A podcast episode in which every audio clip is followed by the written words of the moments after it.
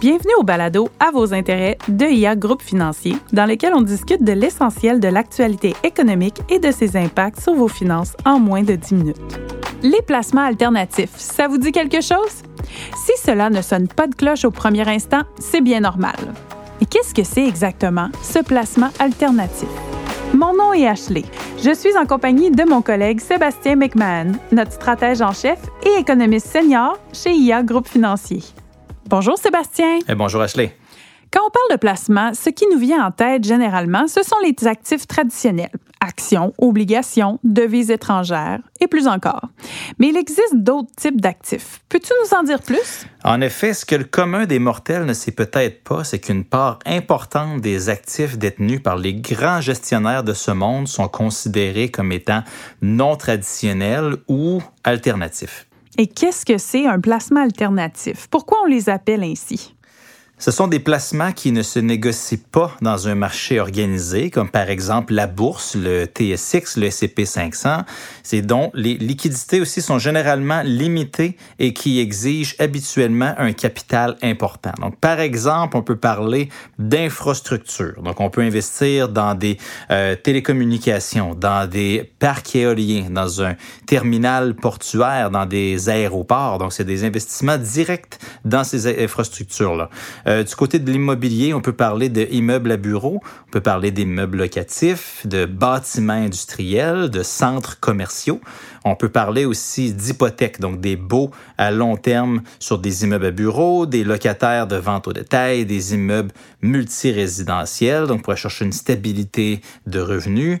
On peut parler d'actions privées, donc acheter des parts directement des compagnies qui sont privées auprès de ces euh, propriétaires ou de la dette privée, ça veut dire faire un prêt direct à une entreprise ou financer un projet bien particulier.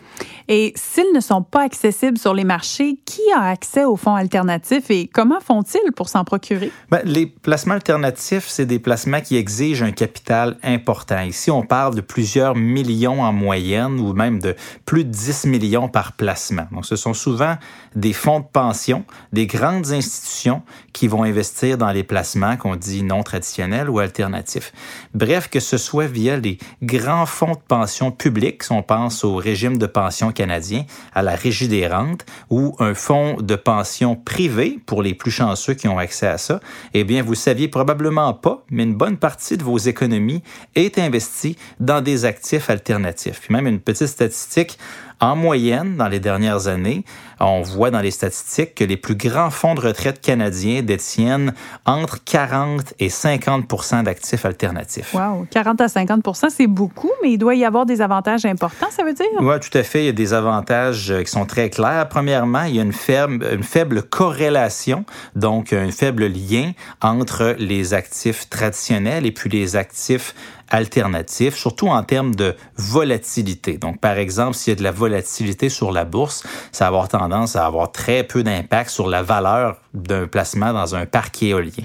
Euh, ça a un potentiel de rendement qui est supérieur, donc ça donne un accès à des projets qui sont prometteurs avant que ces projets-là soient disponibles au grand public. Et puis, ça peut offrir aussi une protection contre l'inflation, parce que souvent, les revenus qui sont liés à des placements alternatifs sont liés à l'évolution de l'inflation, de l'IPC. Donc, on peut penser à des contrats qui sont indexés à l'inflation, des loyers qui sont indexés à l'inflation. Donc, ça nous donne une protection supplémentaire. Excellent. Puis il doit aussi y avoir des inconvénients. Oui, c'est pas pour tout le monde. Il y a une complexité qui est plus forte, puis souvent une liquidité qui est très faible. Quand on dit liquidité, c'est que si on décide de vendre nos placements demain matin, ça peut être difficile. Probablement, il va falloir échelonner la vente sur plusieurs semaines, plusieurs mois, plusieurs trimestres. Donc, un horizon d'investissement plus long c'est nécessaire. Donc, des positions qui peuvent pas faire, euh, euh peuvent pas faire l'objet de rachats ou de ventes au quotidien. Euh, c'est des structures d'investissement, des profils risques et rendements qui peuvent être compliqués. Donc, c'est pour les investisseurs chevronnés seulement.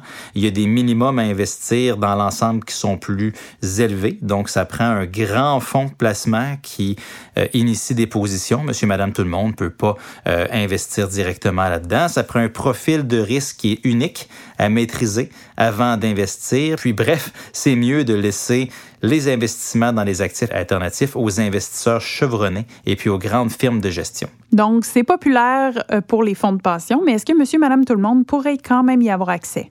Ben, c'est pas aussi facile à ajouter à son portefeuille que des actifs traditionnels, mais c'est quand même disponible via certains fonds négociés en bourse. Donc, il y a des fonds négociés en bourse qui nous permettent d'investir dans les classes d'actifs que j'ai nommées tantôt, infrastructure, immobilier, hypothèque, actions privées, dettes privées. Euh, il y a moyen d'avoir un accès qui est indirect. Il y a certains fonds euh, de placement qui en incluent dedans, comme par exemple chez IA Groupe Financier, il y a des fonds dans lesquels je suis impliqué dans la gestion les fonds d'allocation d'actifs mondiaux, qui donnent quand même un poids de 15% aux actifs alternatifs. Donc, il y a des façons d'y avoir accès, si ce n'est que de façon indirecte. Excellent. Et donc, est-ce que tout le monde devrait détenir des placements alternatifs? Bien, les, placements alternatifs ne correspondent pas à tous les profils d'investisseurs. Compte tenu de leur particularité en termes de risque et de rendement, ainsi que des complexités sur le plan des caractéristiques d'investissement, les placements alternatifs paraissent souvent plus attrayants et mieux adaptés